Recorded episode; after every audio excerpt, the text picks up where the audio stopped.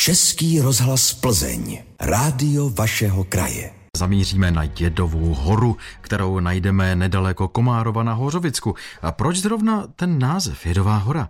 Už od 13. století se tady totiž těžila hornina, při jejímž zpracovávání se mohou odpařovat jedovaté výpady.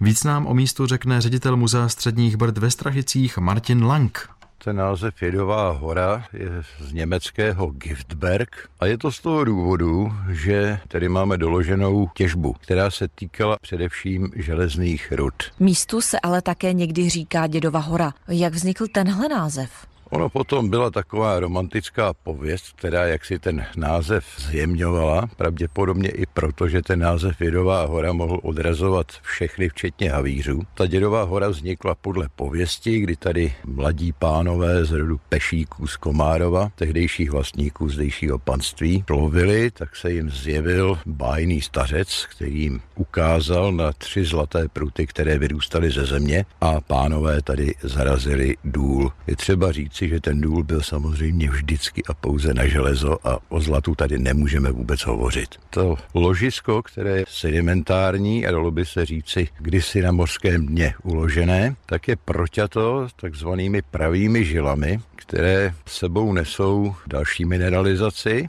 ve které se poměrně významně uplatňují sulfidy, zejména rtuti. A ta rtuť se tedy nacházela dokonce v elementární formě, v podobě takových drobných kapiček v dutinách nerostů, které tu rtuť sebou nesou. To je především cinabarit, čili rumělka. Tato lokalita byla v minulosti zajímavá také jako naleziště.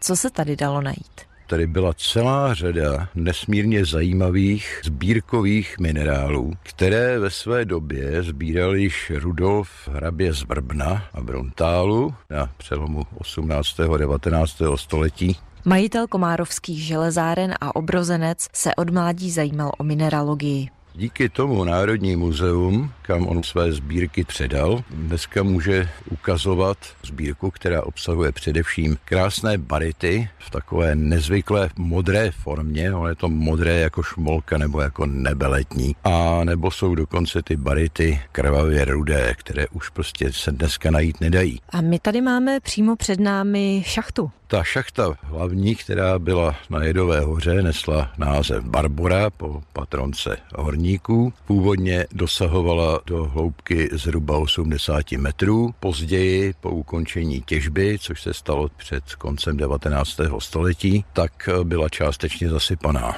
Dneska ta jáma je velice hezky rekonstruovaná, respektive její zhlaví je to zakryté velkou těžkou mříží, aby to někoho nepokoušelo. Popisuje Martin Lang šachtu na Jedové hoře. Kateřina Dobrovolná, Český rozhlas.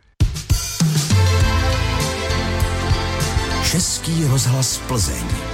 Rádio vašeho kraje.